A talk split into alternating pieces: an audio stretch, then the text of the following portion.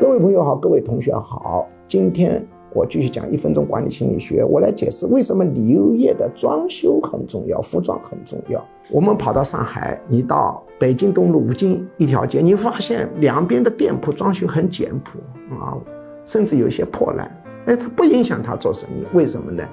因为它五金一条街的这个产品，它是可以试的，你质量好不好，它当场可以验出来。